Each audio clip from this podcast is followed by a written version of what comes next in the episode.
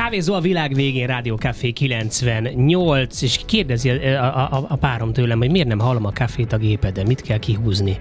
Hát most nem tudom, ezt így nem tudom megmondani, drágám, hogy mit, mit kell, de ha nem hallod, akkor mégis teljesen mindegy, mit mondok, lehet, akkor egyáltalán nem fogja hallani a dolgot. Na, ez itt a Kávézó a világ végén Family Edition. Igen. kell kihúzni. Family Edition. Üdvözlünk benneteket 2024. január 8-a van, ez az első adásunk ebben az új science fiction évben. Mennyire durva, nem? Tehát a 2024 az már egy, év. az egy annyira durán skifi, hogy, ahhoz már nem is nagyon mertek nyúlni a 80-as év. Tehát az már annyira távoli volt, hogy Azt már kihiszi el. igen, tehát ott már, ott vagy, vagy csak sokkal távolabbra. Igen, igen, igen. tehát mondjuk 2300 csak ott már teljesen igen. irreális. Egyébként meg mondjuk a szárnyas fejvadász klasszik az 2019, de azt hiszem, hogy a visszajövőbe is valahol 2017-18 környékén játszódik a, a repülő hát, 84-hez képest 30 év.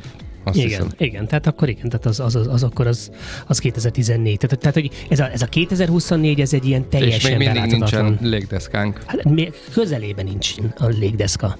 Annak, De valami már volt egyébként. Hát Hell 9000-ünk nagyon alakul. Az igen, az, e, ebbe, ebben az esetben igen, ez, ez jó. Hát a Kubrick az, ezek szerint jól lőtte be a dolgot. Igen, pont most néztem egy ilyen legjobb skifi összeállítás, és akkor ott volt a 2001 űröd összea, és gondoltam is rá, hogy meg kéne nézni újra. Nagyon nagyon Érdemes, én most néztem újra két hónapja, és még mindig nagyon-nagyon-nagyon-nagyon jó. Igen, bármikor meg lehet nem az, az az érdekes a Kubrick filmeknél, hogy bármelyik bármelyiket bekapcsolja az ember, akkor hirtelen olyan jó kedve lesz. Nagyon érdekes, én most ezt Lantimosnál érzem. Mondjuk a ragyogást, és akkor már is, jaj, de jó, hogy megyek Különösen, ha az újra vágott A Full Metal Jacket első felén is biztos, hogy remek Hiszen lesz. az még, hát ott az még vígjáték az első néhány percben. Egyébként az nagyon vicces, ha megnézitek a Full Metal Jacket, az, az, az két film. Az két Így, film. Az két film. Az két teljesen, teljesen különböző film. Na mindegy, igen, de nem filmes magazin vagyunk, hanem, hanem a jövőt kutatjuk és keressük továbbra is ebben az évben is, így lesz, és tényleg nagyon sokféle témát gyűjtögetek, hogy majd, majd hozok nektek itt a, a, az évben, de a mai adásban egy olyan sláger téma lesz majd nem sokára terítéken, hogyha érkezik a vendégünk, amit én már viszonylag sokat emlegetek, és közel áll az én alapvető beállítottságomhoz, ez pedig a mezőgazdaság, amit itt így, ah, már Marvin is, nem, megint a mezőgazdasággal jön a csávó, tényleg, hogy nem tudja ezt megunni, de ugye tényleg az van, hogy, hogy beszélgethetünk itt a, az AI előretöréséről, meg a különböző amazonos, nem tudom, előfizetésekről, és a többiről, és a többiről. Abban a pillanatban nincs mit enni, ezek a dolgok nagyon-nagyon gyorsan másodlagossá válnak. Már pedig ugye az van, hogy 2050-re elvileg 10 milliárd embert prognosztizálunk, hogy annyian lesznek a bolygón, ennyi embert kell majd etetni, fizetni, és közben pedig már látszik, hogy hát baromira nem lehet ezt a mostani mező, ipari mezőgazdaságot így tovább folytatni, mert egyszerűen nem bírja el a föld, nem bírja el a levegő, nem bírja el a tenger, tehát nagyon-nagyon-nagyon gyorsan kell keresnünk megoldásokat erre, úgyhogy a vendégem, dr. Zajász István pontosan ezt, ezt a területet járja körül, és ezen dolgozik, ugyanis ugye precíziós mezőgazdasági cégnek a Danubának az ügyvezetője, és el fogja mondani, hogy milyen alternatívák léteznek. Úgyhogy ő majd érkezik valamikor fél magasság magasságában, de addig is itt van Bőce Balázs és... Marvin. És Marvin is. Meg a rakéta rovat is itt van, de alig annyira jól el akartuk ezt indítani. Ott van egy ilyen nagy piros üres, az mi lehet ott? Ami piros üres bekerült. Na megpróbálj még egyszer. Houston, Houston! Menő jövő hírek a Rakéta.hu támogatásában. Azért az, hogy 2024-ben még mindig így néz ki a rádió szoftverek interfésze, az is egy különös sci-fi novella alapjait képezhetné. Igen, és valószínűleg igen, ezt 1984-ben nem így képzelték el, hanem majd ülünk itt De az nagy... a baj, hogy pontosan így képzelték el 1984-ben a dolgot, mint ezt a szoftvert, de akkor is rajzolták. Igen, igen, igen. Ahelyett, hogy itt ülnénk, nem tudom, ez VR sisakokba, és a kibernetikus térből rántanánk ki ezeket a különböző ID-kat, de nem így van. Ha nem hiszitek, gyertek ide a Vációt 78. 78 per B elé, és nézzétek meg a kis kirakat stúdiónkba, hogy hogy zajlik ez az egész dolog. De Balázs, kérlek, nem pofázok tovább. Jaj, dehogy nem, kérlek. Nem. Mondd el a véleményedet arról, hogy a Google-nél fogták, és um, Asimovot még meg Asimovosították, mert Jaj, írtak egy robotalkotmányt. Fogták magukat ezek a jó emberek a DeepMind-nál, akik ugye a DeepMind szekciójukat onnan ismerjük, hogy ők csinálták évekkel ezelőtt a Go-val vagy a sakkal foglalkozó mesterséges intelligenciákat, amiket akkor a mesterséges intelligencia csúcsának tekintettünk, hogy a legnagyobb sakk nagymestereket, vagy épp Go nagymestereket meg tudja verni. Na, neki... Tehát az OpenAI eh, előretörése előtt még ők voltak a nagy ágyuk a mesterséges intelligencia Pontosan. terén. Pontosan. És a, a DeepMind-nak van egy robotikai csapata, és ők most írtak egy blogposztot arról, hogy mivel foglalatoskodtak az elmúlt hét hónapban. Az ünnepek alatt. Igen, az ünnepek alatt összedobtunk ezt-azt, például 77 ezer részfeladaton teszteltük a robotjainkat, de egészen izgalmas dolgokat műveltek arra felé. Három kulcsrendszert magyaráz el a, a blogposztjuk, amiben mindjárt belemehetünk, de a, a legizgalmasabb, vagy ami az embernek legjobban megragadja a fantáziáját, az tényleg az, hogy fogták és írtak egy robot alkotmányt, mert ugye Asimovnak a robotika három törvényét, azt jól ismerjük, már mindjárt el is mondja nekünk fejből. Hát a robot, a robot nem árthat embernek, Igen. robot nem árthat saját magának. De ne, ne, olyan nincs. Olyan nincs, árthat saját magának. Robot nem árthat embernek. Ö, Felakasztatja magát. Fölakaszt, de nem azt hiszem, hogy óvnia kell saját épségét, Így, így, amennyiben, az a harmadik, az a pontosan. harmadik, amennyiben az első kettő törvénye nem ütközik, de a ke- második Na, nem akkor jut mi a eszembe. második? Mi a második? Nem árthat az embernek. Engedelmeskednie Így. kell az embernek. Egészen pontosan. A robotikai műveltségi versenyünk győztese McMenemy Mark De Pilisantóról. Tehát azt mondom a, a, a Androidomnak, amit megvettem, hogy akaszt föl magad, akkor neki szerencsétlennek meg kell tennie. Nem, Mert, mert a hármas, a hármas szabályba óvnia ütközne. kell magát. Óvnia kell magát. aha, de ha csak nem ütközik az első két szabályba, de az első, a második szabály az, hogy szót kell fogadja, nem kell. Tehát akkor szem lefagy. Ebbe lefagy, mint ki- a Tetris. Ebben ebbe van egy kicsit olyan, megvan nektek az a, az, az, az a GIF-szerűség, amikor a grafikusok három pontja, kapcsolók vannak, grafikus, jó grafikus, gyors és olcsó grafikus. És elkezdett bekapcsolni a kapcsolókat. És A háromból amikor- mindig csak kettőt lehet. Így van, tehát ha a harmadikat is beszeretét húzni, akkor valamelyik kikapcsolódik. Igen, igen.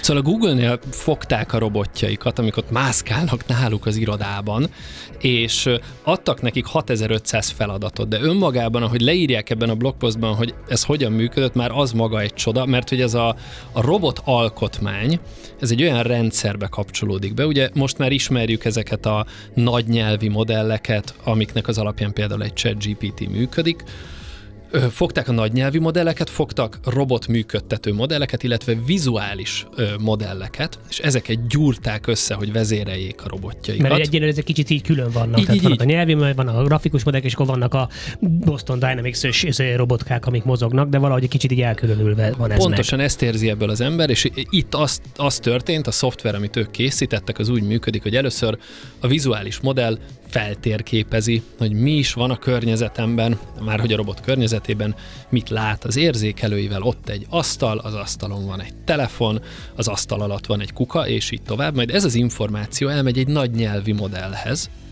ami elkezd kreatívkodni, hogy na akkor mit, tudné, mit tudnánk itt csinálni. Elkezd gondolkozni rajta, és amikor kijelöli azt a feladatot, amit ad végül a robotnak, amit a robot ugye a harmadik rendszer segítségével végrehajt, akkor használja föl ezt a bizonyos alkotmányt, ami nem csak Asimov alapszabályait tartalmazza, hanem például olyan dolgokat írtak bele, mint hogy nem interaktálhat emberrel egyáltalán, nem interaktálhat állattal egyáltalán, nem interaktálhat jelent? éles tárgyakkal és elektromos tárgyakkal. Nagyon érdekes, hogy a fegyverekkel ezek szerint igen, amik elektromosság nélkül működnek, egy picit aggasztott. Ők se írták le az összes szabályt, ami belekerült, de minden esetre ez a nagy nyelvi modell, amikor önmagában elkezd ötletelni azon, hogy vajon ennek a robotkának milyen feladatot adjon, akkor nyúl vissza a robotalkotmányhoz. Egyébként ezek a robotok olyan feladatokat csináltak, mint Ezt hogy a chipset zacskót, mi, mi legyen az? chipset zacskó pakolása az asztalon. Nagyon komplex feladatokat. Figyelj, várja, várja, de, De al- alapvetően azért leírja egy szombat már nem ki a, Így a, van. Nem tudom. Pufi Szóval odébb a chipset, borítsd föl a kólás dobozt. Mondom ezt szerintem a szombat reggelet, hogyha a péntek este nagyon sűrű volt, és hasonló dolgokat csinált. Ja, illetve töröld le az asztalt. Az a harmadik, amikor a párod már arról ír, hogy töröld le az egész jó. asztalt, és nem arról, hogy hangosítsd fel a rádiót. Átveszik az uralmat se perc alatt. Végünk van. Pont, mert hogy egyébként a, a Google kutatói pont ezt írták, hogy azok a nagyon általános feladatok, amik a, az ember fejében rögtön egy, egy hosszú instrukciós sorra alakulnak, ez a ta- gyorsan takarítsuk ki a lakást, vagy főzzünk valami egészségeset, és rögtön elkezdjük fejben összerakni, hogy mit fogunk csinálni, mert meg is valósítjuk.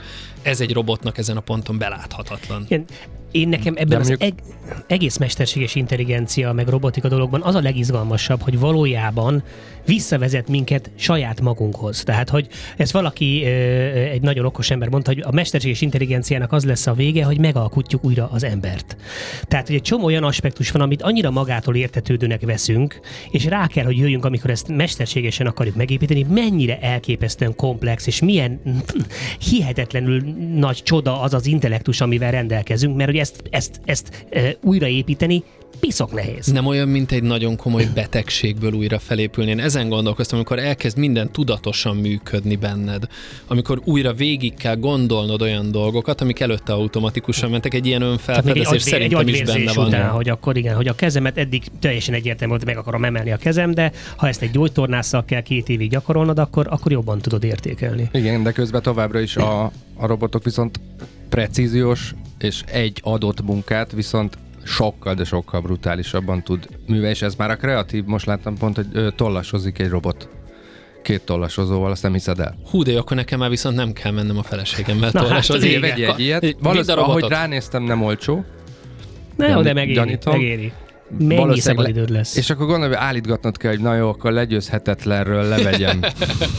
Mondjuk majdnem legyőzhető. Én az, hogy minden videójátékkal a legegyszerűbb fokozaton játszom, és úgyis el, Beginnernek hívják, azt Így, hiszem. Így, azt hiszem én is.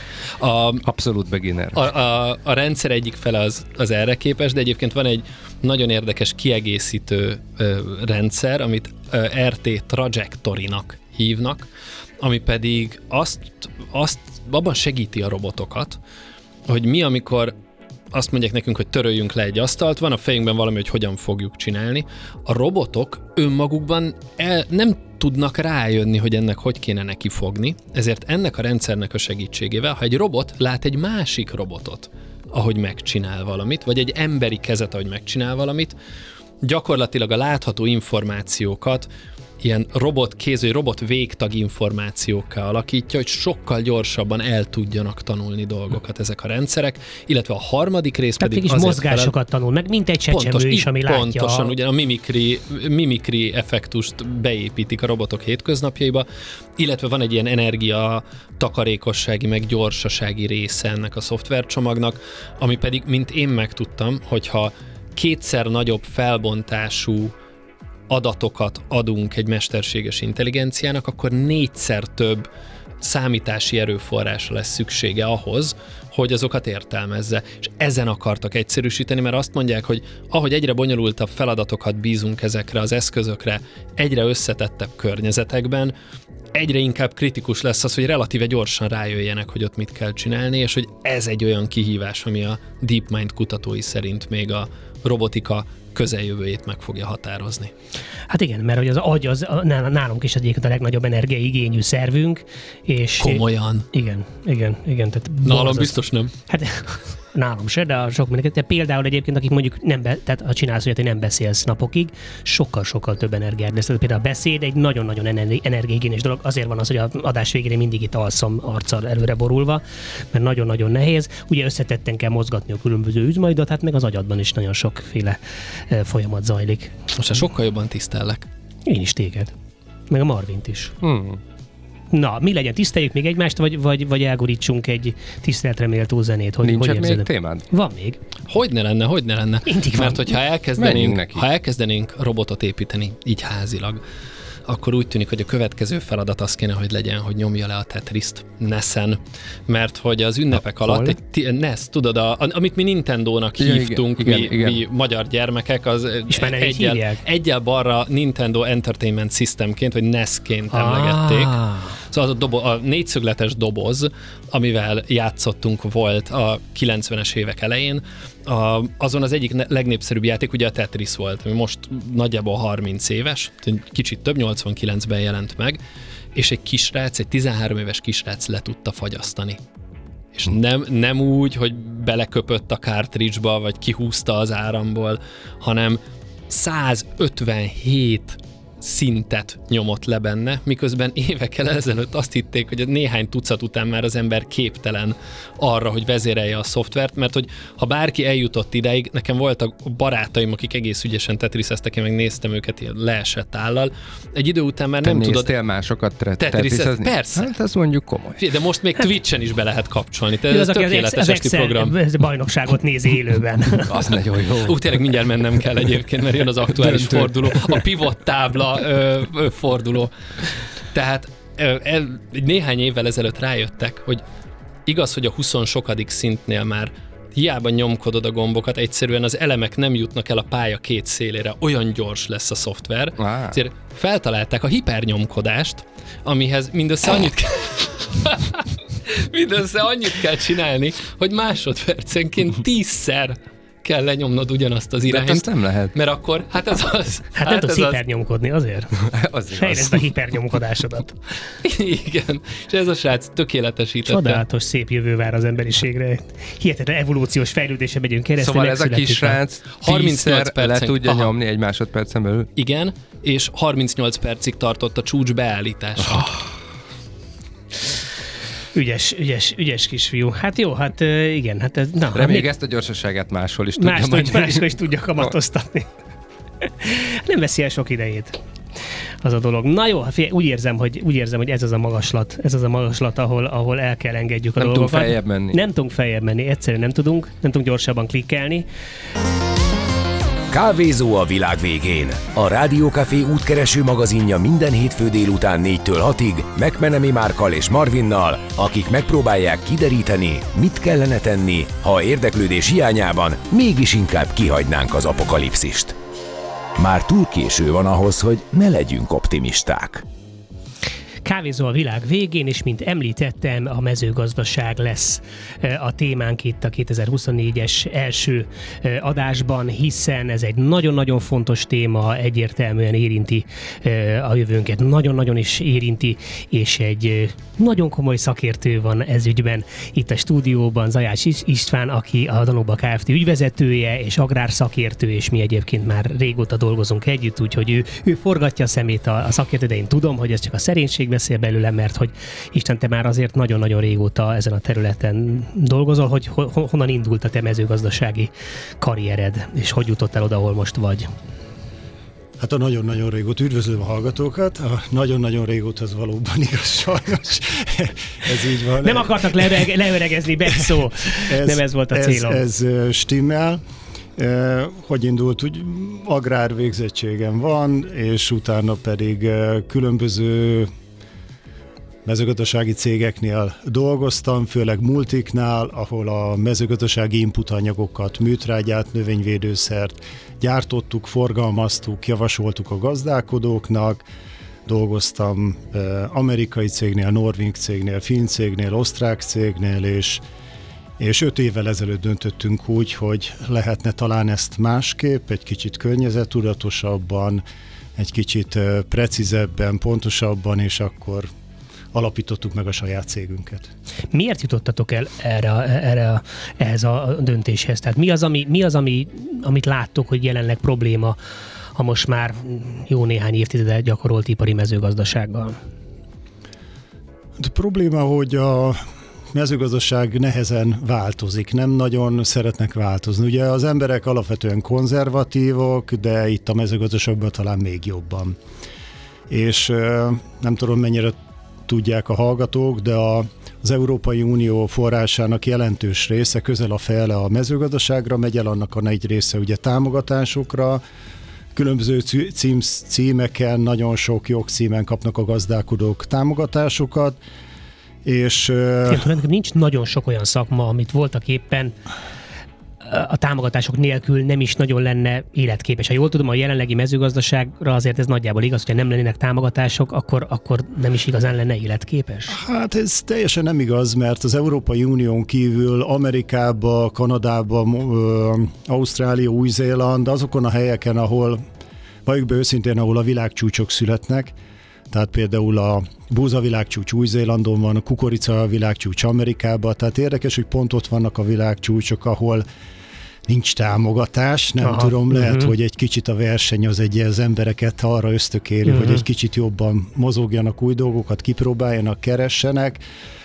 Egy picit el van kényelmesedve. Európa, talán lehet még jobban Magyarország mezőgazdasága, és, és sok-sok jó éven vagyunk túl, amikor, hogyha az ember ők maguk a gazdák is elmondják, ha nagy hibát nem vétettek, akkor nyereséges termesztést folytatnak. Na most, hogyha neked van egy pár száz hektáros gazdaságod, az évről évre nyereséges. Minek miért, törnéd magad?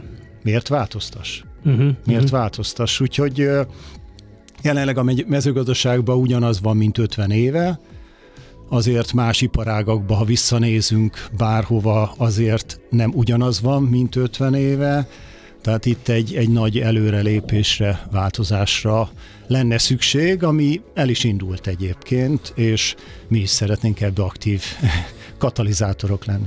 Tehát ti is ezt láttátok, hogy itt változásra van szükség, és akkor láttátok is, mivel, hogy ilyen, ilyen körökben mozogsz, te láttad is, hogy akkor mi lehetne esetleg az az irány, ami felé lehetne mozdítani még ezt a nagyon konzervatív magyar mezőgazdasági irányt is.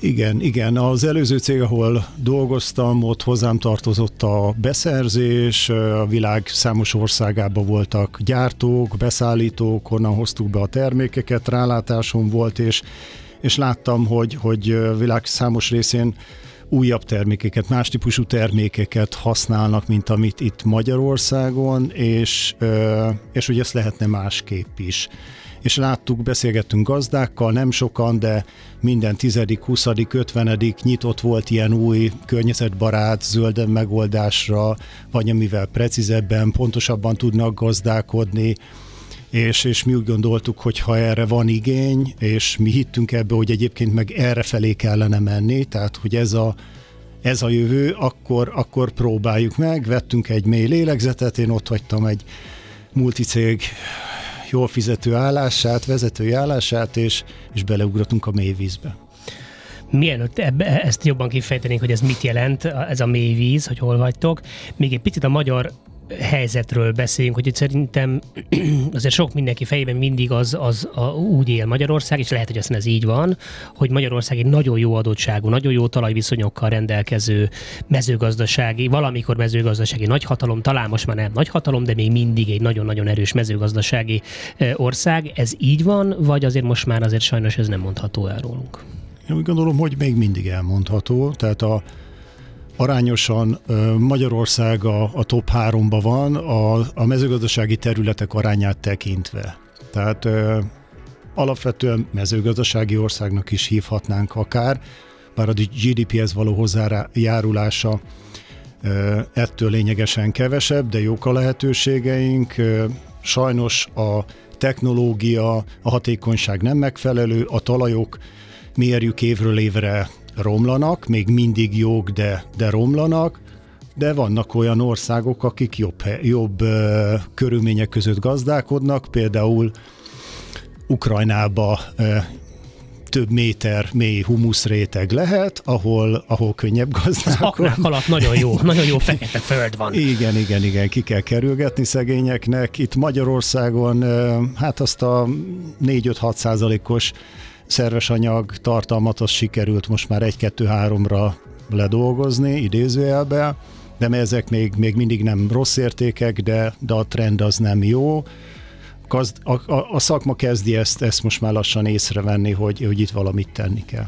Tehát, tehát az történt, hogy itt azért 50 éve mi hátradőltünk, hogy itt szuper jó talajunk van, és ezt, ezt, ezt szépen elkezdtük kizsákmányolni, de nem, egyáltalán nem forgattunk vissza ebből semmit, és már ez azt jelenti, hogy azért ezek a, ez, a, ez, a, ez a talaj humusz rétege, ez, ez jóval, jóval vékonyabb. Ugye ezt úgy szokták mérni, hogy, hogy hány ö, hogy az arany, arany, arany aranykoronába, ugye? aranykorona arany értékben mérik még érdekes most is, ha bár azt a Habsburg magyar monarchia idején alakították ki, és az egyik fokmérője ugye különböző paraméterekből áll össze, hogy mennyi aranykorona, egy aranykorona, vagy esetleg egy nagyon jó, az 40-50 aranykoronás, tehát egy rosszabb, az 10-20 aranykoronás.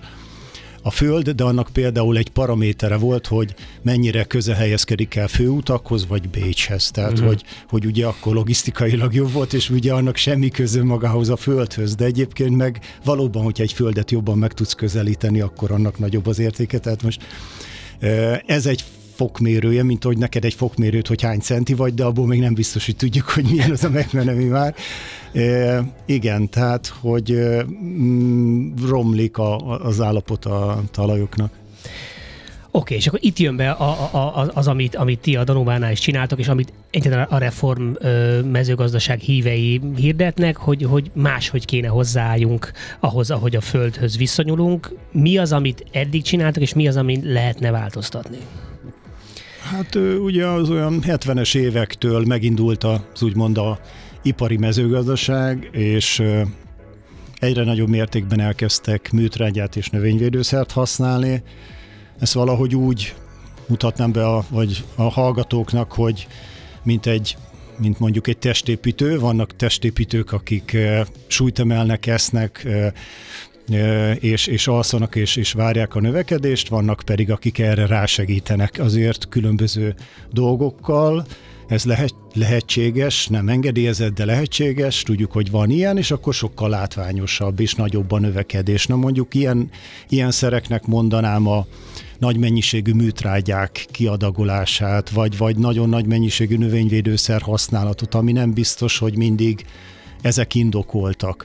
De mivel a hatásuk látványos volt, ugye, hogyha egy testépítő olyan szereket használ, ami nem biztos, hogy kellene, viszont azt vesz észre, hogy ő egy hónap alatt nő annyit, mint a, a másik egy év alatt, akkor akkor miért ne tenni, és a gazdák is 70-es, 80-as évektől egyre jobban kezdtek rákapni a műtrágya használatra, és nem a föld adta a növényeknek azt a tápanyagot, amivel nőhettek, hanem infúzión uh-huh. kapták a műtrágyákból, és azzal fellettek e, turbózva ezek a növények, e, és, és egyrészt ez egy mesterséges folyamat, el lehet fogadni, hogy, hogy mondjuk ez szükséges, de a másik oldalról viszont ennek voltak negatív hatásai, hiszen a műtrágya vagy a növényvédőszer kiutatva a talajra az, az ottani élővilág számára káros. Uh-huh.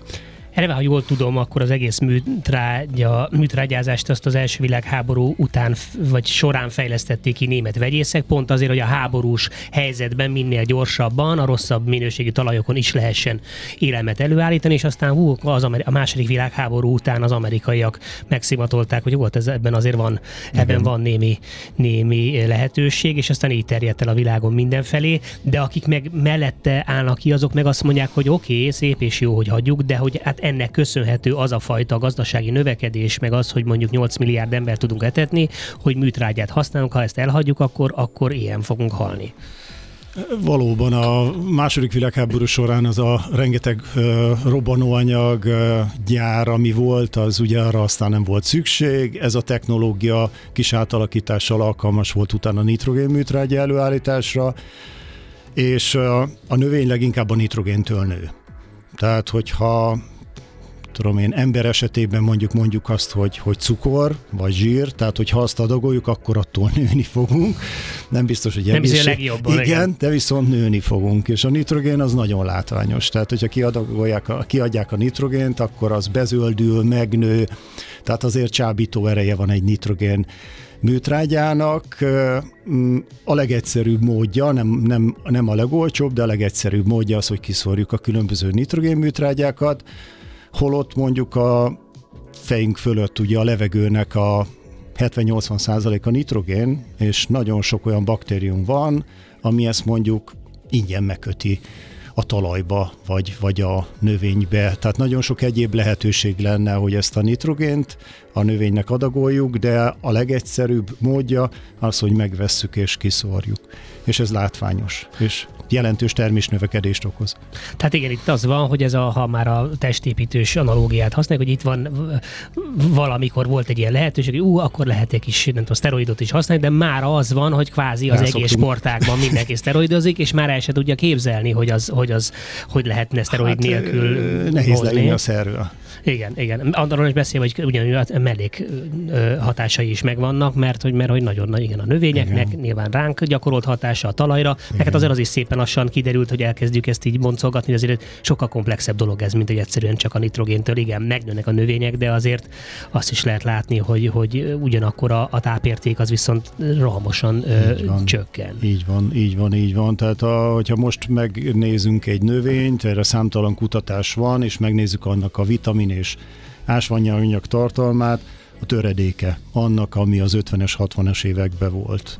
Tehát most akkor kérdés, hogy tényleg kell nekünk egy felfújt növény, és annak a fogyasztása, vagy esetleg egy kicsit kevesebb is minőségibb táplálék is elegendő, figyelembe véve, hogy úgy tudom Magyarország nem áll túl jó helyen például a testsúly indexbe, tehát hogy feltétlenül kell nekünk rengeteg kaja, meg sokat enni, Szokták mondani, hogy az egész világon 8 milliárd, tehát most nem Magyarországnak kell tartani a 8 milliárdot, Magyarországnak az itteni állampolgárokat, meg, meg gazdálkodókat kell, az pedig eddig minden évben megtermelte. Tehát Magyarország annyira mezőgazdasági terület, hogy szerintem olyan még nem volt, hogy ne lett volna annyi élelmiszer, ami Magyarországnak mindig exportálunk. Hm. Igen, tudom, hogy hol hagytuk abba, a tápértéknél, tehát hogy a növényeknek a tápértéke az, az, az sajnos drasztikusan, drasztikusan csökkent, tehát hogy lehet, hogy egy részről a mennyiséget tudtuk növelni, de a, a minőségnek viszont az, az abszolút a rovására megy, ami biztos, hogy bennünk is jelentkezik, tehát pont erről beszéltünk itt a zene alatt, hogy azért a, a allergiás megbetegedések és egyéb megbetegedések, meg különböző érzékenységeknek a megnövekedése, ez szinte biztos, hogy azért van, mert rengetegféle vegyi anyagot viszünk be a szervezetünkbe.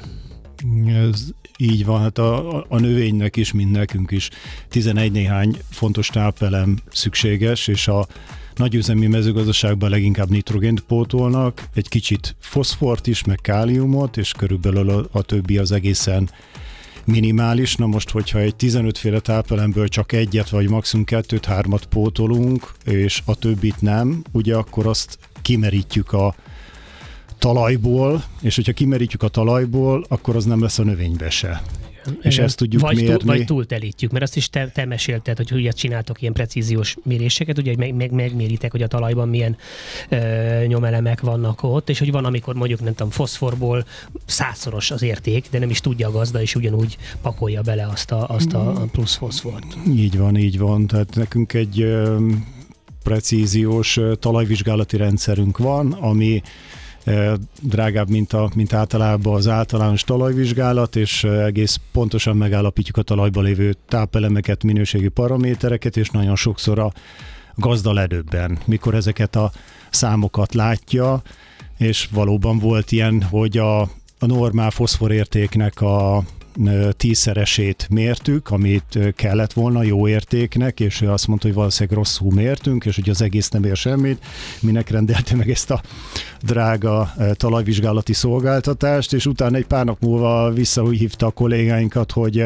mi a kópa elnézéskérés, és valóban lehet, hogy igazunk van, mert ő megnézte jobban, és a táblának bizonyos részén mértünk tízszeres foszforértéket, és ott nem messze van egy állattenyésztő telep, ahol a hígtrágya folyik ki, és az a hígtrágya, akkor az lehet, hogy beszivárog az ő területére is, és akkor ez ugye a trágya jelentős része foszfor, akkor az a foszfor bekerül az ő talajába, amit ő nem vett figyelembe, ő továbbra is foszforozta a területét, úgyhogy abban már tízszer annyi volt, tehát egy elsózott levest még tovább sózott. Kérdezte, hogy ezzel... Miért nem eszi a család a levest?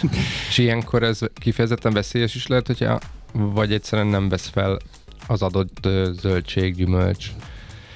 Hát ö, ö, egyrészt ugye anyagilag, amennyi... anyagilag nagyon rossz, másrészt pedig Inkább a, tala, a talaj, igen, a... felhalmozódhat a talajba, fel is halmozódik, akkor a növényben is magasabb szintet ér el ez nem jó. A másik az, hogyha egy tápelem túlsúlyba kerül a talajba, akkor az mindig kihatással van a többire. És akkor az más tápelemek felvételét elnyomja. Tehát egy ilyen aránytalanság indul el. Az... Igen, azt akartam mondani, hogy akkor ami mesterségesen túl van tolva, az mondjuk egy, vegyük azt, hogy nagyobb gyümölcs lesz, Igen. de nem húzza magával automatikusan a földben természetesen jelenlévő tápanyagokat, tehát akkor nem vesz föl többet, még egy kétszer akkora paradicsom, ami a foszfor és a nátrium miatt lett mondjuk kétszer akkora, akkor abból arányaiban sokkal kevesebb lesz abból a maradék nyolcból, aminek még kéne lennie benne. Igen, igen, igen, igen, mert hogyha valamilyen tápelemből nagyon sokat, mondjuk van egy nitrogén műtrágyázás, vagy egy foszfora jelen, amiről beszéltünk, akkor az a többit elnyomja, de hogy olyan sok van, akkor ez kimosódik a talajból, ami uh-huh. megint egy jelentős probléma, hiszen a talajnak is van egy pufferelő képessége, mint egy szivacs, de egy idő után az a szivacs telítődik, és a szivacs alja elkezdi engedni, és az belemegy a talajvízbe. Uh-huh. És, és, és számtalan kutatás van, hogy a talajvízbe ilyenkor műtrágyáznak a földeken, és utána pár hét múlva a talajvízbe lehet mérni ennek a műtrágyának mondjuk egy nitritnek, nitrátnak, vagy, vagy fosz, foszfornak a mennyiségét, és hát ugye nem a talajvizet kellene, a talajvizet nem jó, mert szennyezzük vele, más pénzkidobás, meg utána azt tisztítani kell, hogy emberi fogyasztásra alkalmas legyen. Angliában például a helyi vízművek, a gazdálkodóknak olyan arra buzdítja őket és ad nekik plusz pénzt, hogy mikor befejezik a növény termesztés, mondjuk egy búzát, repcét nyár közepén, akkor utána vessenek más növényt, ami nem pénzes növény, amiből profitjuk lesz, csak vessenek növényt, hogy azoknak a növényeknek a gyökere tartsa vissza a tápanyagokat, hogy az nem mosódjon ki a talajvízbe. És ezért ő a költségek felett fizet a gazdának, hogy a gazdának ez megérje. Ez egy, ez egy nagyon jó kezdeményezés, mikor mi ezt meghallottuk teljesen elállt a szavunk, hogy, hogy, hogy ilyen is lehet, ilyen is van igen, kellene mérni, meg, meg változtatni. Érted, tehát nagyjából úgy tűnik, hogy eddig az volt, hogy jó, hát akkor ezt megszoktuk, megyünk a szokásos, nem tudom, MPK műtrágyával, amiben mindenben nagyjából ugyanaz van, kiszórjuk, nőnek a növények, és aztán a többivel nem foglalkozunk, hogy ennek milyen hatása van a talajra, milyen hatása van összességében a, a, a tápértékére, a, az élelmiszernek, az emberre, a talajvízre, tehát hogy miközben mostanra látszik, hogy ezek a dolgok borzasztóan nagy hatással vannak mind mindenre, és hát most megfogjuk a fejünket, hogy hoppá, hoppá, ez, ez most megkezd nagyon-nagyon komoly, komoly zűr lenni. Ott hagytuk abba a zene előtt, ezt most már bevéstem, hogy, hogy ugye 50 év mezőgazdasági gyakorlata, ami, ami akkor úgy tűnt, hogy minden szipi szuper, mert hogy egyre több terményt tudtunk előállítani, egyre olcsóban tudunk egyre nagyobb mennyiségű élelmiszert előállítani, az mostanra már azért kibukott, hogy hát sajnos ennek megvan az ára. Tehát én azt, én azt szoktam mindig mondani, hogy az, hogy most e, elkezdett ennyire drágulni az élelmiszer, az valójában azért van, mert hogy korábban a jövő kárára, a jövő hitelére termesztettünk, nem foglalkozott azzal senki, hogy egyáltalán milyen hatása van a talajra, bár azt mondod, hogy azért néha volt egy-egy talajmérés, de hogy azért ez nem nagyon komolyan ment. Tehát mi az, amiben mondjuk ti, a ti precíziós talajmérésetek különbözik attól, amit eddig ö, tapasztaltak a, a gazdák? Tehát a gazdák a támogatások miatt rá vannak kényszerítve, hogy öt évente végezzenek, végeztessenek talajvizsgálatot.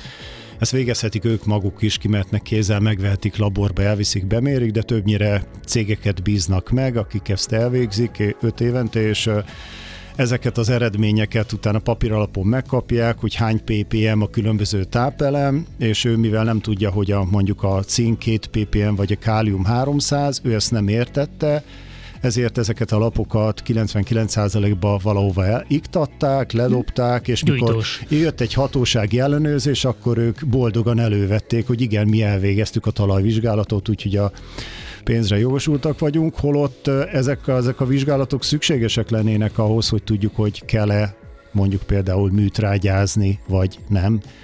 Tehát ha te elviszed az autódat egy szervizbe, és ott a szervizbe, hogy beállsz, ott a három szerelő nekiugrik, és egyből elkezdi cserélni rajta a különböző alkatrészeket, akkor akkor Igen. nagyot nézel, hogy ez most, a számlát. Mi, így ez most miért. Tehát most már ugye azzal kezdik modernebb autóknak, hogy rádugják azt a kis kábelt, és kiolvassák a hibakódokat. Na most ez a hibakód kiolvasás lenne a talajvizsgálat. Tehát, hogyha ezt, ezt komolyan precízen történne, akkor, akkor ebből rengeteg dologra le, rá lehetne látni, hogy mik azok a paraméterek, amik gátolják azt, hogy ott jövedelmező vagy környezetbarátabb gazdálkodás legyen a talaj pH-ja, szerves anyagtartalma, kalciumtartalma, tápelemtartalma, tápelemek aránya, összefüggése, amiben mi kérdésedre válaszol, amiben mi másak vagyunk, a többiekhez képest egyrészt nekünk a talajvizsgáló csapatunk az a saját.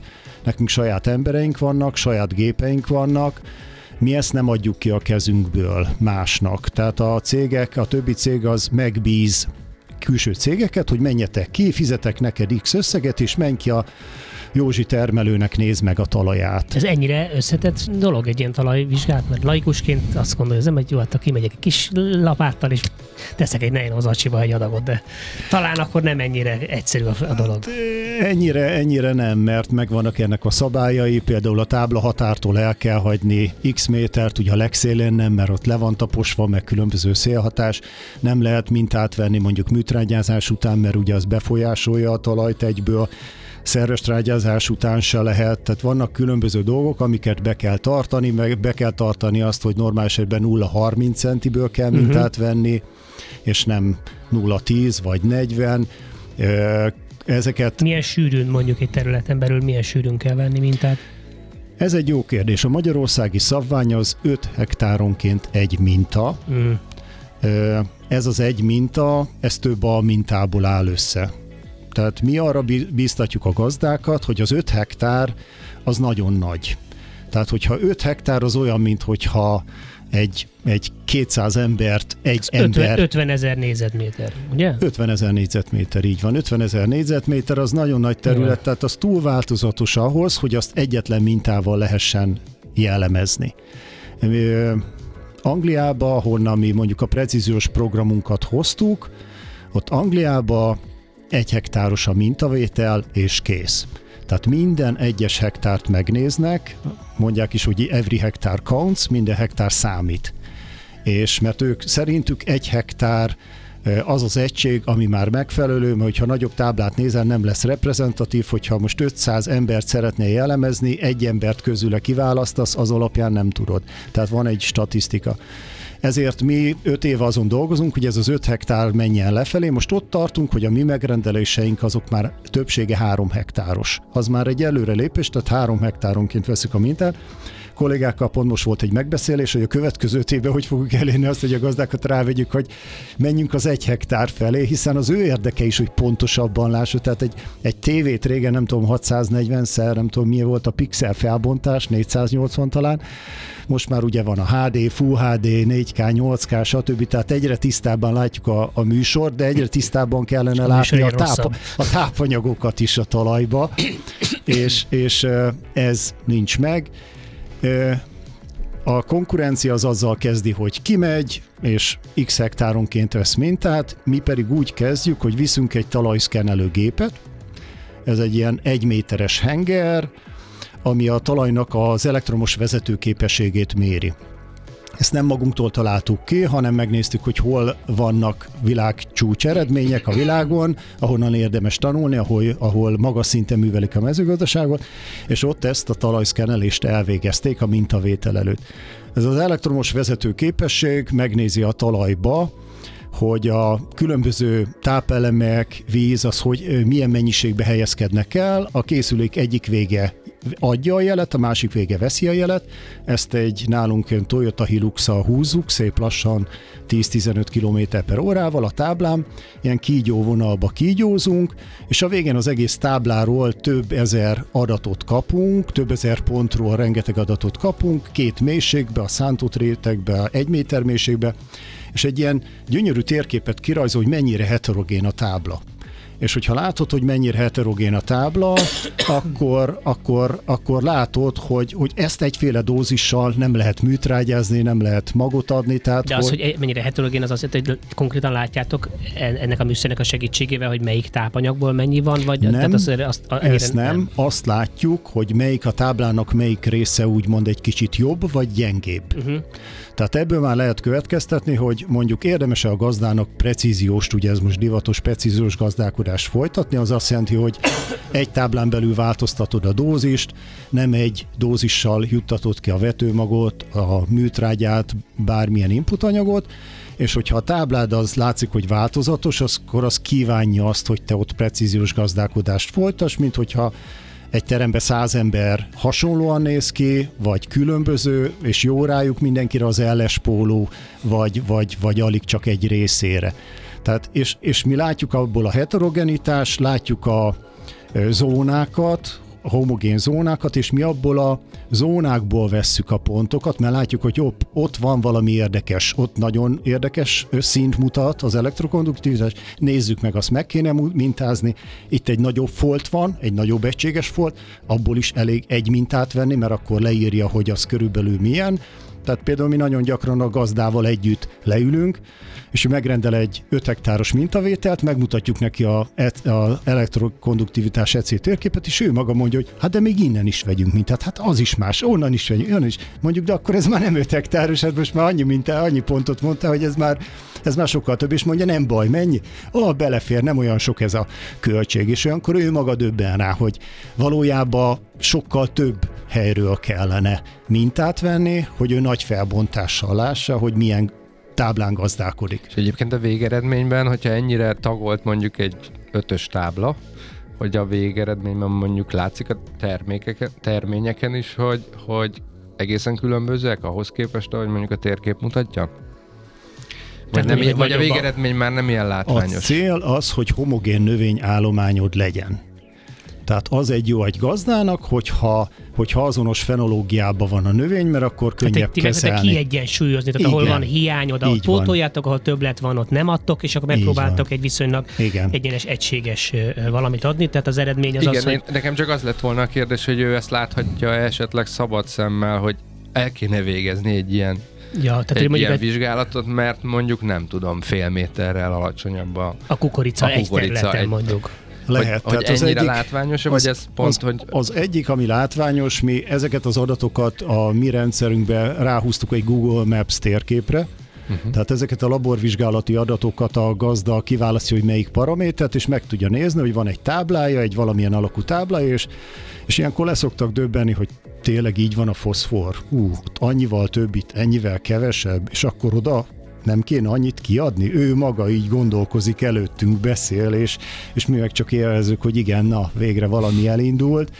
Tehát ez, ez nagyon jó, és akkor, akkor sokszor arra rájön, hogy hú, hát akkor én a táblának az északi oldalra nekem oda nem is kell kiszórni, mert ott annyi a foszfor, vagy a kálium, vagy egyéb, hogy elég csak ide. Tehát meg tudta takarítani költségeket. Nagyon sokszor ezt látjuk. Itt ebben ez a szép, hogy itt, itt együtt jár a környezetvédelem és, és a gazdaságosság, mert hogy, a, mert hogy a gazdát még ha nem is érdekli, hogy mondjuk mi az, ami környezet tudatos, ami mondjuk elég nagy baj, de biztos van ilyen gazda, de az ő pénztárcájának is ró, hiszen tök fölöslegesen költött rengeteg pénzt és nem arra. pazarolt, ugye? Igen.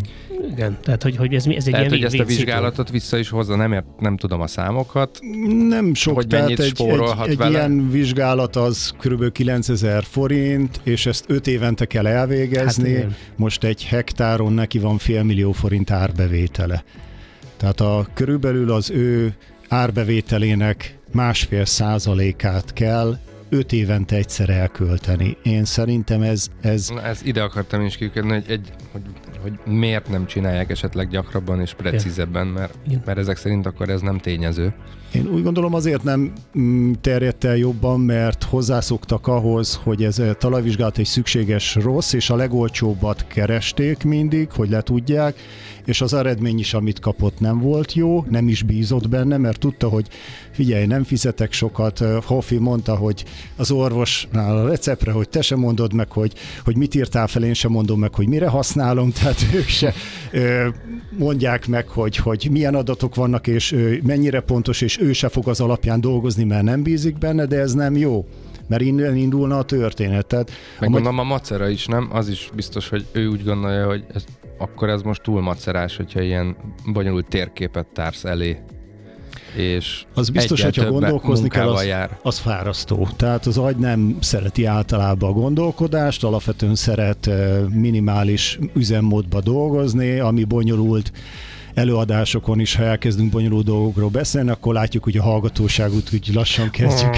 elveszteni. De ezért találtuk, hogy a, gazdák nagy része férfi, férfiak vizuális típusok, úgyhogy akkor számok helyett, hogy 200 ppm meg 8 ppm legyenek színek, legyen Google térkép, hiszen azt látja a térképen, hogy na akkor... Egy csajokkal vagy lányok, én is bikinis, bikinis, ez három bikinis csaj, ez, ez, ez, ez, ez öt. I- igen, ezt a rendszert valószínűleg lehet még fejleszteni, de, de, de hogy már most is látja nagyon jól, például a magyarországi talajok nagy része cinkhiányos, és, és ők a gazdák nem tudják, vagy hallottak már róla, és hallott róla, és lehet kiutat, de, de nem nagyon, és és hogyha nem jutatunk ki cinket, van egy olyan, hogy Liebig minimum törvénye, tehát ezt úgy kell elképzelni, mint egy hordónak a dongáit, hogyha a cink donga alacsony, akkor önthetünk bele bármennyi vizet abba a hordóba, ott a cinknél el fog folyni.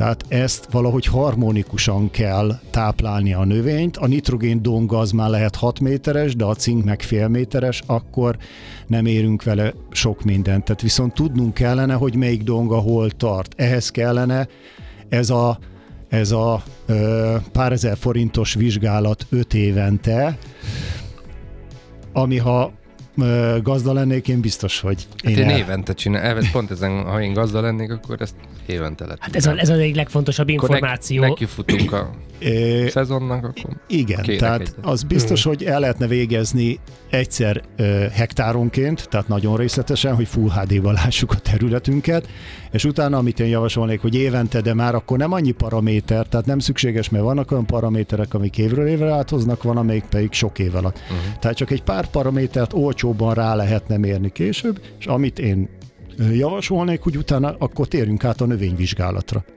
Tehát az meg, meg megint csak gyerekcipőbe tart, hiszen a talajt is vizsgálni kell, de, de aztán viszont, hogy a vegetációban növény hogy alakul, az megint egy másik kérdés, és azt is lehetne, lehetne nézni közben.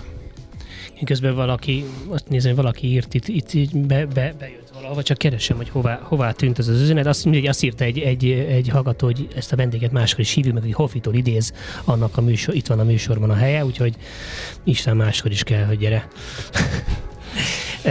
Megbeszéljük. igen, tehát ott, bocsánat, ott tartottunk, hogy, hogy, a- hogy, a, nö, hogy tehát a növényt is, igen, tehát, tehát ez egy tök logikus, tehát valahogy ez így laikusként ez teljesen logikus elgondolás, hogy igen, mit csinálok a talajból, nevelek növényt, tehát hogy mind a kettőt vizsgálni kellene behatóan, de ezek szerint ez a gazdák számára nem annyira egyértelmű. Hát ő, sajnos nem, sajnos nem hogy hol tartunk, ugye a mondjuk kukorica, ami mindenki számára ismert növény, a világ csúcs az 41 tonna. Tehát 41 Egy tonna, tonna per hek- hektár. Uh-huh.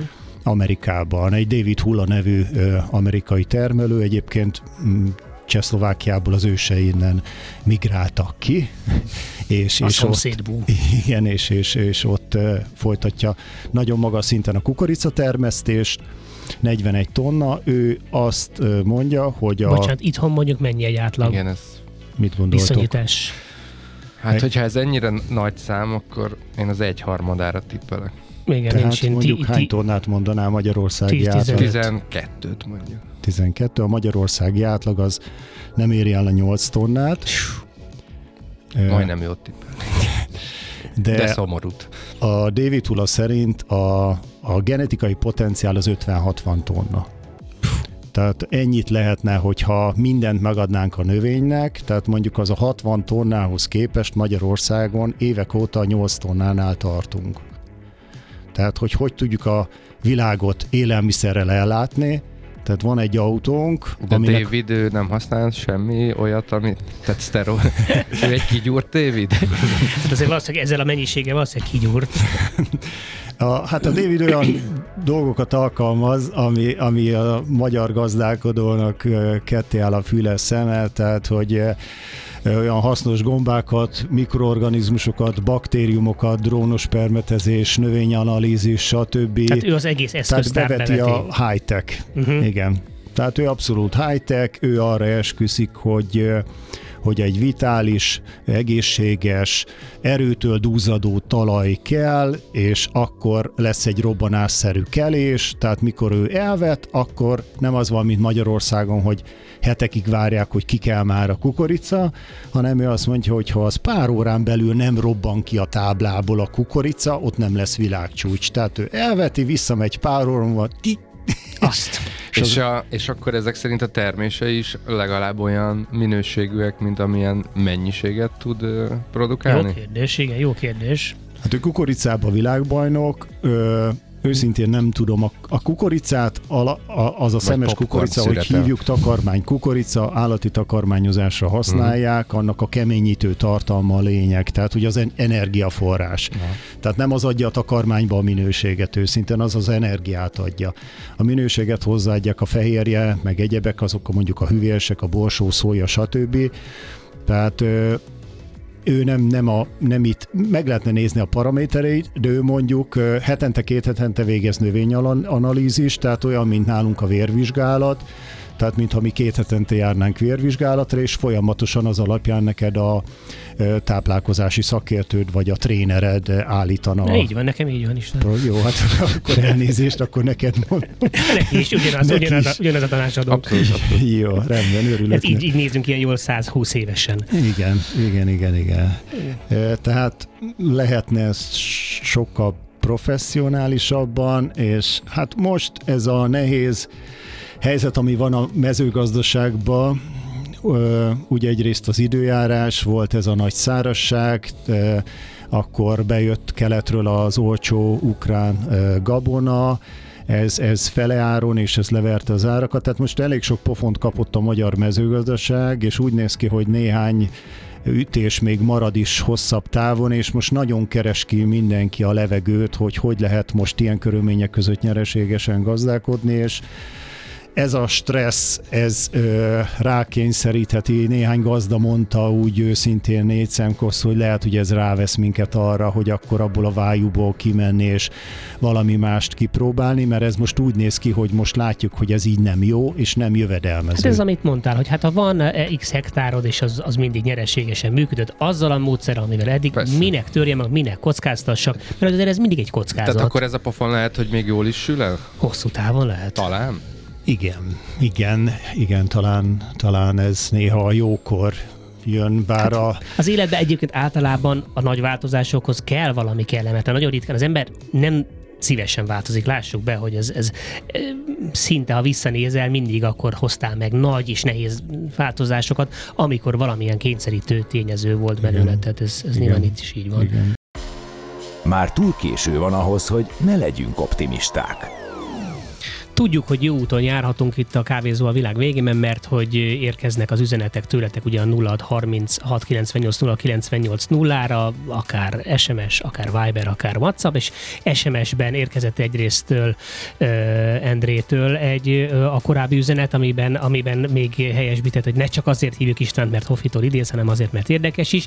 Majd egy másik hallgató, nem tudom, nem írta alá, azt mondja 14, 12-14 tét tonnát termelünk, plusz 50% mennyit ér meg neked per hektár. Tehát, hogy, hogy próbáljuk így dekódolni, hogy akkor ti esetleg gazdálkodók vagytok, ti 12-14 hektár tonnát termeltek meg per hektár, ami egyébként passzol, mert is van, azt mondja, hogy átlagban ugye ennyi a Én magyar annyit átlag. tippeltem. Te annyit tippelt, és megmondta, hogy ugye 8 az átlag. Ö, tehát, hogy azt még plusz 50%-kal megfejeld, az mennyit, mennyit ér meg.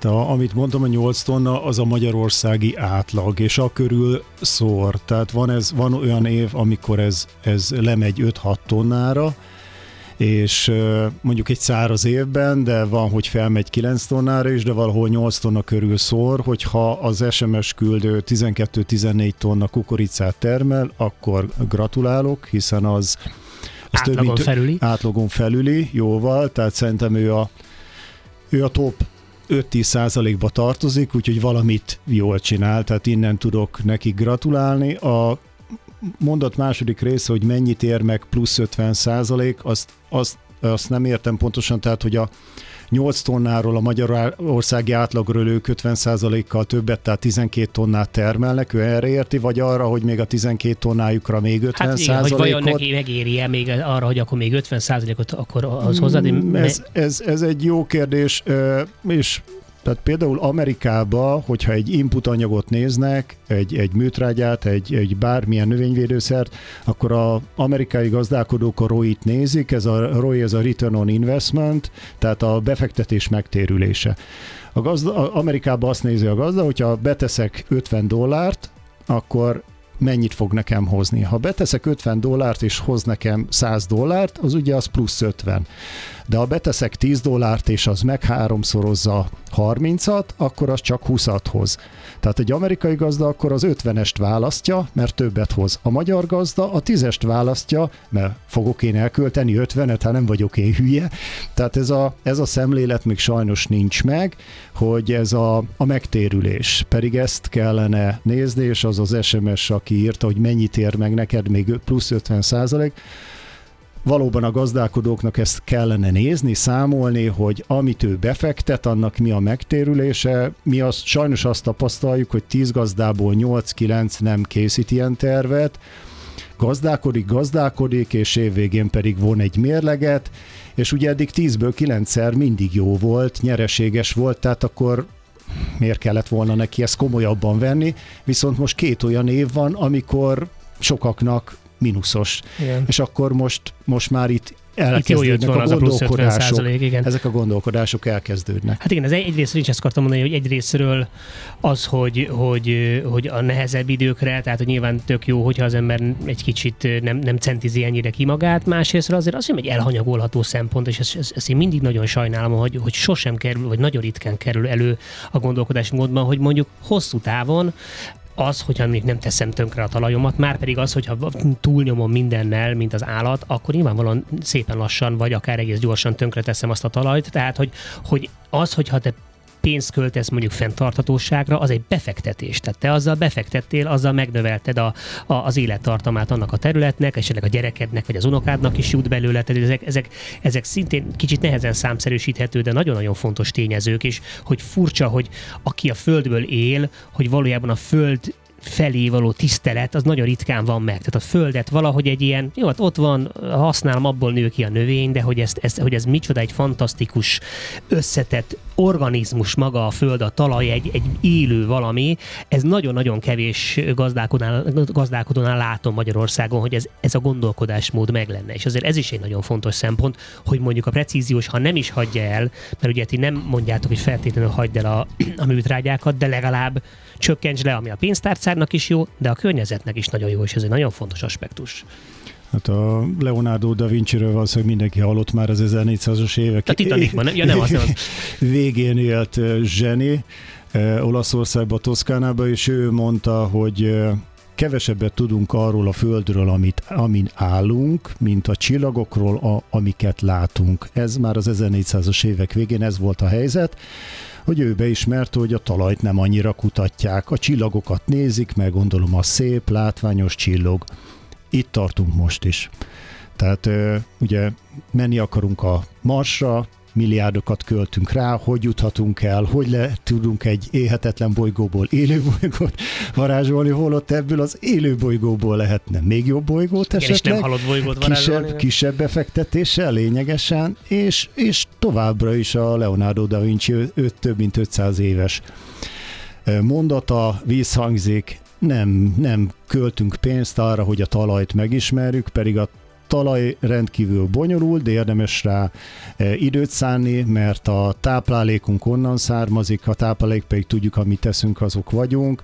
Ez egy rendkívül bonyolult rendszer, hiszen élő anyagok vannak benne, és emiatt szinte kiszámíthatatlan, és épp ezért kellene kutatni sokkal-sokkal nagyobb erővel, hogy a gazdáknak tudjunk nagyon precízen olyan javaslatokat adni, ami alapján ő megfelelő döntéseket hozza meg, és minden ilyen azzal kezdően, hogy mérünk, Igen, mérünk. Hogy ne vakrepülés legyen az egész, mert gyakorlatilag most az van, hogy vakrepülés, eddig ez így bevált, de te, nem biztos, hogy mindig. Mérjük a talajt, amiről beszéltünk, mérjük a műholdas képekről lehet nézni a növényeket, ez is egy szolgáltatásunk, ahonnan látjuk a növényeknek az állapotát.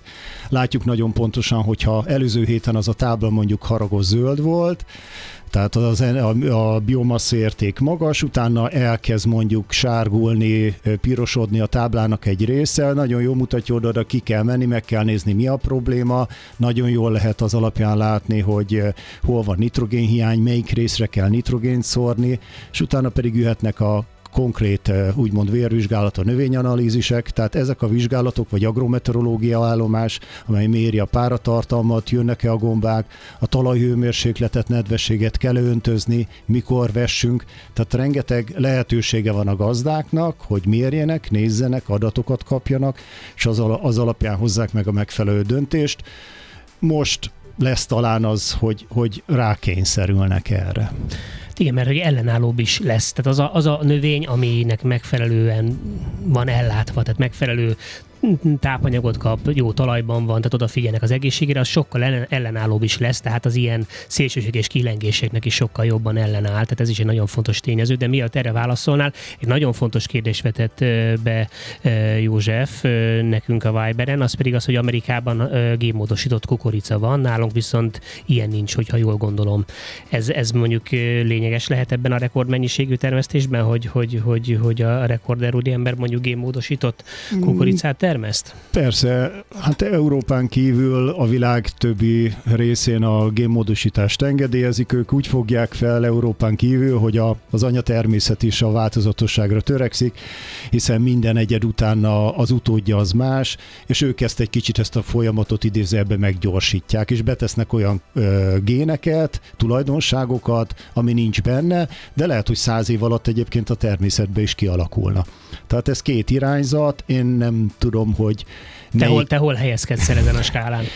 Nem rendelkezek akkor a tudással, hogy állást foglaljak, én mind a két álláspontot el tudom fogadni, berendezkedünk a magyar álláspontra, hogy maximális biztonságra törekszünk, és nem ismerjük, és akkor zárkozzunk be, gubózzunk be, és ne hagyjuk, hogy beüljön. Tehát lehet ezt, és akkor, hogyha tényleg rossz, akkor megvédjük a, a magyar embereket, úgymond, de az is lehet, hogy ki fog derülni, hogy ezek a génmódosítottak mégse okoznak problémát, de tény, hogy ha be tudsz vinni olyan géneket, tulajdonságokat, ami a másikban nincs, akkor mondjuk beléd egy olyan gént be tudnak vinni, amivel mondjuk jobban hasznosítod mondjuk a fehérjét, teszem azt. És akkor azért neked az egy előnyösebb leszel egy más sportolóval szembe. Tehát versenyképesebbek lesznek velünk szembe, mondjuk így az amerikai gazdák ez igaz, de akkor is a 8 tonna meg a kinti mennyiségek között ez nem magyarázza a gén. Tehát ez nem csak a GMO ez, különbség miatt igen. lehet mondjuk bizonyos százalék, de, de, de nem csak az. Egyébként ugyanaz az úriember, aki a, írta a 12-14 tonnát, azt mondja, hogy mostani növényeinket is valamikor módosították, nemesítették. Igen. I- igen, csak ugye hát csak én, én, én, sem tudok ebben állást foglalni, mert igen, nagyon sok mindent olvasok pro és kontra, de ugye akik ellene vannak, az hogy nem mindegy, hogy mondjuk egy, egy a természet adta eszközökkel nem esítek valamit, amik kvázi ugyanaz, ugyanaz használom, vagy pedig ebbe tényleg olyan szinten nyúlok bele, hogy esetleg egy olyan ö, eredményt hoz, amit utána nem tudok kontrollálni. Tehát, hogy attól félnek, hogy mondjuk egy, egy gémódosított növény mondjuk olyan szinten le, válhat invazívá, hogy akár kiírtatatlanná válik, és mondjuk minden egyéb dolgot kiír. Tehát, hogy ez egy kicsit egy olyan Pandora szerencét nyitjuk meg egy, ezzel, a... ami most az Oppenheimer hallottuk, hogy mennyi díjat nyert, és Igen. hogy az atom az lehet eh, bomba is, meg lehet eh, paksi atomerőmű, és ugyanígy a génszerkesztés, ugye a Monsanto bevitte azt a gént, hogy az ő gyomírtószerére ellenálló legyen a kukorica, csak az a gén, az a tulajdonság aztán bekerült a környező gyomokba. Hát igen, igen. Ez és az... utána azok a gyomok is ellenállók lettek, és hiába juttatták ki utána azt a gyomírtószert, a gyomot se vitte. Tehát, antibiotikum kérdés is ugyanez, valami igen. hasonló, ugye? Igen, igen, igen. Vagy most Variálhatod egy idő után már, hogy, igen. hogy hasson is neked. Igen, annyira, annyira komplex a rendszer, és annyira sokféleképpen tud alakulni, hogy még a legnagyobb körültekintéssel sem biztos, hogy mindent, mindent ki tud zárni. Tehát egy, egy, egy ilyen hazárdjátékot játszol, és nyilván ezért tartanak tőle emberek, hogy oké, okay, belenyúlunk, vagy annak mondjuk milyen hatása lesz ránk nézve, tehát valamilyen gént módosítottunk, hű de jó, kétszer akkorára nő, de hogy aztán mondjuk az elfogyasztása mondjuk ránk hosszú távon milyen hatást gyakorol, azt megint csak nem vizsgálja senki. Szóval igen, hát ez, ez egy másik műsor témája, de nagyon izgalmas. Igen, szóval én, én, még, én még arra lennék kíváncsi, hogy oké, beszéltünk a, a klasszikus módon, igen, a, hogy a, a nitrogénről, meg a klasszikus anyagokról, amiket, amiket, amiket be lehet vinni, ezeket mind ismerjük, de van egy csomó mindenféle egyéb megoldás is, ugye mi ezen a téren dolgozunk is együtt, és nekem ugye nagy, na, nagy, nagy kedvenceim a, a mikoriza gombák, amiket, amiket ti is nagy előszeretettel bevettek, és te is említetted, hogy a rekorder ember is, is használt, tehát hogy vannak olyan technikák, amik nem vegyszerek, hanem a természet erejét használják föl. Ezekről mesélj egy kicsit, légy szíves. Nagyon szívesen. Hát, körülbelül 500 millió évvel ezelőtt, mikor a, az őstengerből kikerültek a, a növények, nem azért, mert akarták, hanem az az őstenger visszahúzódott, és, és mondjuk a szegény növény ott volt szárazon, és abból a vízi növényből hirtelen neki szárazföldi növénynek kellett lenni, és még vízbe volt, ugye, mint mi is az anya a vízbe a táplálékkal ott kaptuk, de mikor kikerült a szárazföldre, akkor neki abba a ponton ott a talajba kellett megélnie, és az sokkal mostohább. És ekkor a növény e, egyáltalán nem buta, sőt lassan-lassan rájövünk, hogy sokkal-sokkal okosabbak, intelligensebbek kommunikálnak. Ők, a növények ilyenkor e, elkezdenek e, üzletelni a talajba lévő hasznos baktériumokkal, gombákkal, és őket segítségül hívják. Ugye a növény fotoszintetizál a levegő széndiokszidjából, vízből cukrot állít elő, és ezt a cukrot, mint alap legó építőelemet használja, ebből lesz később zsír, aminósav, fehérje, minden, mi is ebből épülünk fel az emberek, hiszen növényt teszünk, vagy azt az állatot, ami növényt tevet, és ezt a cukrot ő a gyökerén keresztül kitolja a talajba, és küld egy jelző molekulát még, hogy milyen típusú baktériumnak küldi ezt és akkor ott az, a mondjuk érzékel a növény kevés a foszfor, akkor azokat a bacikat hívja fel, amik a, ba- a foszfort képesek felvehetetlenből felvehető formába alakítani, cer- cukrot is küld neki, hogy legyen energiája dolgozni, meg szaporodni, és ott elkezdjen sokszorozódni, hiszen a baktériumok pár nap, óra alatt meg többszöröződnek, és dolgoznak, és utána elpusztulnak, és a növény pedig abból felveszi a, a táplálékot tehát így kommunikálnak, és ugyanígy nem csak baktériumot, hanem behívhatja azt a mikorhiza gombát, ami 500 millió év óta segíti a növényt, olyannyira, hogy az egyetlen gomba, amit a növény enged magában nőni. Tehát a hifa fonala a gombának egyik része belenő a növény gyökerébe, a növény megengedi, hogy belenőjön, egy másik élő anyag belemegy, és a hifa fonal másik része pedig méterekről, sok-sok méterről képes behozni a vizet és a tápanyagot a gazdatestnek. És onnantól, hogy ők szimbiózisba léptek, ugye közösen együtt élnek, ahogy kellene mindenkinek a világon, és együttműködnek, a növény továbbra is fotoszintetizál, és ad cukrot, feldolgozott anyagokat a mikorizának. A mikoriza feladata pedig a, az anyagbeszerzés, hogy menjen és keressen a talajba neki tápanyagot és vizet, és nagyon szépen együtt dolgoznak, és ez egy életre szóló kapcsolata a két élőlény között, egy növény és egy gomba között, és ez egy nagyon jó példa arra, hogy hogyan is lehetne élni itt a Föld nevű bolygón. Hát igen, és gyakorlatilag nem is nagyon tudtak volna megtelepedni a, a növények itt a szárazföldön nélkül, a szimbiózis nélkül, és mind a mai napig ugye ez egy nagyon fontos, fontos tényező. Hát hogyha mondjuk a talaj olyan körülménye, egy növény olyan helyre kerül, ami mondjuk szikes talaj, hortobányon vannak a szikes talajok, nátriumos nagyon, akkor ott csak egy bizonyos mikoríza képes meg megélni, és neki úgy a tápanyagokat odavinni, hogy ő túléljen. Tehát van körülbelül 200 fajta mikoriza, ami, ami különböző talajokhoz adaptálódik, különböző pH egyebek, és akkor egy kicsit a növényhez is adaptálódnak, és ők segítik. És ezek a mikorizák, ezek nem csak tápanyagot és vizet hoznak be, hanem glomalin nevű fehérjét termelnek.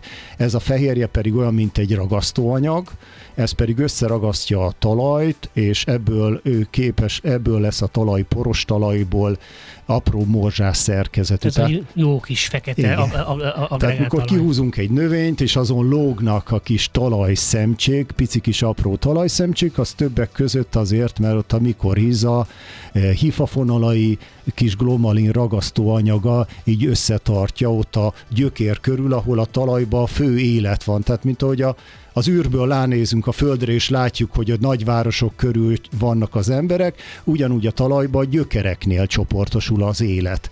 Tehát ahogy a gyökértől megyünk el akár millimétereket, centimétereket, az élet a baktérium gombaszám radikálisan lecsökken, ott van, mert ők egymással jól bizniszelnek, kommunikálnak, jól el vannak, és ezért kell arra törekedni, hogy folyamatosan legyen élő gyökér a talajba, mert akkor lesz, ami ezeket az élő közösségeket fenntartja, és nem az, hogy nyáron betakarítjuk a búzát, repcét, és jövő tavaszig feketén tartjuk, mert ugye ezt tanultuk az egyetemen. Tehát, hogy jól föl is szántjuk, és akkor azzal is minden szét, szét, szét, így van, azokat a mikorizafonalakat, azokat szétvagdossuk, a gilisztajáratokat szétvágjuk, számtalan problémát okozunk. És akkor ráadásul ti még akkor a precíziós mezőgazdaságban még ezeknek a, a, a baktériumoknak, gombáknak a, az előnyeit föl is használjátok azzal, hogy ezeket pluszban adagoljátok a növényeknek, és akkor ezzel azért nagyon jó eredményeket is el lehet elérni.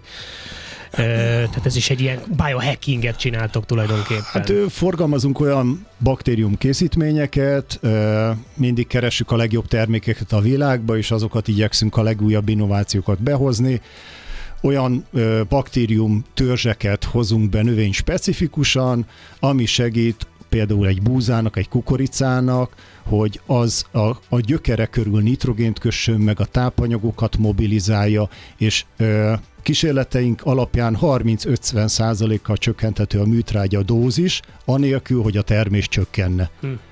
Hát ez megint csak egy win-win szituáció, ahol csökken a kiutatott műtrágya mennyisége, tehát olcsóbb a gazdának, és közben pedig a természetnek is jobb, és oké, okay, persze meg kellett vennie azt a, azt a biokészítményt, de hát az messze-messze nem annyi, mint amennyi megspórolt a műtrágyán. Igen, ennek, ennek az a hátránya megvan, hogy a biológiai termékeknél oda kell figyelni a kiutatásra sokkal jobban, tehát például száraz talajon ezek a mikroorganizmusok ugye nem élnek, nedves talaj, tehát vagy eső után, vagy eső előtt, vagy mindenképp nedves talajra, vagy bedolgozni, oda kell figyelni a tárulására, mondjuk a miénknek nagy előnye, hogy szobahőmérsékleten is hosszú ideig eltartató, de az biztos, hogy nagyobb figyelmet igényel, mint egy műtrágy, amit valahova leraksz, aztán egy-két-három év múlva is felhasználhatsz, kiszórhatsz, nagyobb odafigyelést igényel, de megéri, és szerencsére most van egy olyan támogatás, ahol ezeknek a termékeknek a használatára serkentik a gazdákat, és, és, és talán ez is segíthet, hogy kipróbálják ezen termékeket. Tehát egy nagyon-nagyon sok lehetőség van, és, és szerintem ez barom izgalmas a mezőgazdaságban, hogy, hogy a mezőgazdaság egy ilyen nagy technikai robbanás előtt áll, mert hogy igen, tehát itt vannak ezek a régi új technológiák, amik mondjuk a, a, a természettől elcsent és kölcsönvett technológiákat használják, a precíziós talajmérés és precíziósan kiutatott műtrágyák, hogyha már mindenféleképpen kell, de az egy másik területet azért még az sem biztos, hogy mindig mindenhol kell, de a növényvédelemben és aztán a drón technológiában, a, a, a mesterséges intelligencia, ami meg mindezt a sok adatot, amit egyébként összegyűjtünk, ugye ezeket baromi jól föl fogja tudni már most nagyon jó példák vannak erre, hogy, hogy, hogy iszonyatosan komoly mintázatokat fedez fel, tehát hogy ezek, ezek mind olyan dolgok lesznek, amik, amik szerintem gyökeret fognak verni a mezőgazdaságban, csak hát ehhez, ehhez meg kell majd valószínűleg egy új generáció, aki, aki ezt átlátja, mert nyilván egy, egy régi gazda, aki csak kiment a traktorral, kiszórta a műtrágyát, az az mondja, nekem hagyjatok már ezzel a sok hülyeséggel, hát ez, ez már én öreg vagyok. Igen, így van. Annyival egészíteném ki, hogy nem egy mezőgazdaság nem egy robbanás előtt áll, hanem abban van. Van, van. Mm-hmm. Tehát mikor zajlik egy forradalom, akkor azok, akik benne vannak, azok azt nem tudják, nem érzik, hogy hopp, én egy forradalomban vagyok. Valószínűleg a 48-49-es szabadságos során se arra gondoltak, hogy most forradalmat csinálunk, hanem egyszerűen csak tették a dolgokat, amit úgy gondoltak, meg a francia forradalom, és utólag a történelem pedig leírt, hogy ez egy, ez egy minőségi váltás, egy forradalom, mi ebbe benne vagyunk. Tehát szerintem ez már elindult, és ahogy mondtad, aki itt lemarad, az, az, az ki fog szelektálódni. Charles Darwin mondta, hogy nem a legszebbek, a legerősebbek, legokosabbak, hanem az fog megmaradni, aki képes adaptálódni, alkalmazkodni az új helyzethez. És most az utóbbi öt évben a, az infláció, a kamatok, a Covid, az ukrán egyéb gabona helyzet, rengeteg olyan stressz jött, öt év alatt, az utóbbi öt évben, ami előtte 50 évben nem volt. Tehát most az biztos, hogy aki tud alkalmazkodni, az, az 5-10 év múlva is megmarad, de aki nem, itt nagyon sokan le fognak e, maradni. És e, itt 5-10 év múlva kis robotok lesznek, amik mennek, folyamatosan vizsgálják majd a talajokat, az agrometeorológiai állomások mérik a paramétereket, drónok nézik a növényeket felülről, adatokat gyűjtenek, azt egy mesterséges intelligencia elemzi, az alapján kiszámolják, mi egy ideális lépés, mit kell az, ahhoz, hogy optimalizáljuk a környezetet és a termésmennyiséget, és akár ezt interneten online megrendelik, és a drón ki is permetezi. Tehát egy kicsit futurisztikusan hat, ez nem biztos, hogy mindenkinek feltétlenül szimpatikus, de közben meg az van, hogy, tehát, hogy muszáj, mu, tehát tehát valamit so, muszáj változtatni. Sokkal komplexebb attól a mezőgazdaság, hogy, hogy ezt egyszerűen meg lehetne oldani, és ezért, ezért, ezért ezeket az új technológiákat el kell fogadni, be kell engedni, és az a David Hula, aki világcsúcs tartó, neki nagyon sok okos mondása volt, és az egyik az, hogy nem lehetünk annyira öregek, hogy legalább egy-két táblán ne kísérletezzünk. Minden gazdának azt javasolja, hogy egy-két táblát fel kell áldozni, áldozni és ki kell próbálni. Hát igen, igen, meg, meg hát itt jöhetne be megint csak egy kicsit tá- támogatás még az állam részéről, hogy azt mondja, hogy oké, okay, erre adok. Tehát mondjuk, hogyha te kísérletezésre használsz föl, nem tudom, x hektárt, akkor ha nem is a, ugyanazt a támogatást mondjuk, de kapsz rá valamennyi, nem tudom, kísérleti támogatást, tehát lehetne ezt, lehetne motiválni a gazdákat a, e, e, ebbe az irányba, tehát azért mindig, mindig megvan ez, hogy akkor mit fölülről merre felé tereljük az, e, a, a, a jó embereket. De én is azt gondolom, hogy igen, tehát a gazdának is érdeke, mert ha meg, megtalál valami olyan kombinációt, ami a szomszéd gazdának nincsen, akkor ő neki neki azonnal versenyelőnye lesz. Tehát, hogy megérni ez a dolog, csak hát igen, nem mindenki kísérletező kedvű ember, tehát nem vagyunk ebben, ebben egyformák. Hát ö, szerintem nagyon-nagyon izgi, bár megint csak az van, csak bele, bele csíptünk ebbe a témába, mert én még szerettelek volna kérdezni az egyéb, ugye mondjuk a tengeri hínár kivonatokról, amik szintén ugye ezek a, ö, ö, a, a, a, a, jur, a, jur, a jurvások, ugye? Ez a, a, vagy a biostimulánsok, Igen. meg a na, na jó, nem fog eszembe jutni a kifejezés, de hogy hát többféle, többféle ilyen dolog van, ami igen direktben növeli a termést, akkor segíti a növényeket, tehát stimulálja a növényeket, és nagyon-nagyon sok olyan technológia van, ami, ami, biológ... igen, ami, ami, ami biológiai alapú, és nagyon izgalmas kilátásokat hoz a, gazdaságba, de hát erre majd egy másik, egy másik adásban fogunk tudni beszélni, mert leketyegett a műsoridőnk. Nagyon örülök neki, hogyha erről is beszélgetünk, érdekel a téma. Úgyhogy nyugodtan, szívesen jövök. Na, tehát Zajács Istvánnal beszélgetünk a Danuba Kft. ügyvezetőjével, és tudjátok, ha lemaradtatok volna a műsorról, akkor vissza tudjátok majd hallgatni, fölkerül az összes podcast felületre, illetve szombaton 10-től délig ismétlünk, és jövő héten pedig óceánozni fogunk. Sziasztok! Sziasztok!